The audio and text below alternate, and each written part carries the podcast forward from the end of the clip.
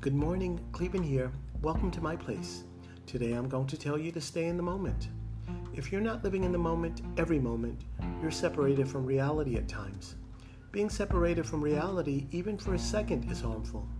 You see, now is all we have, and every moment is now. So stay here in the now and appreciate every moment. And as always, thank you for tuning in to my place.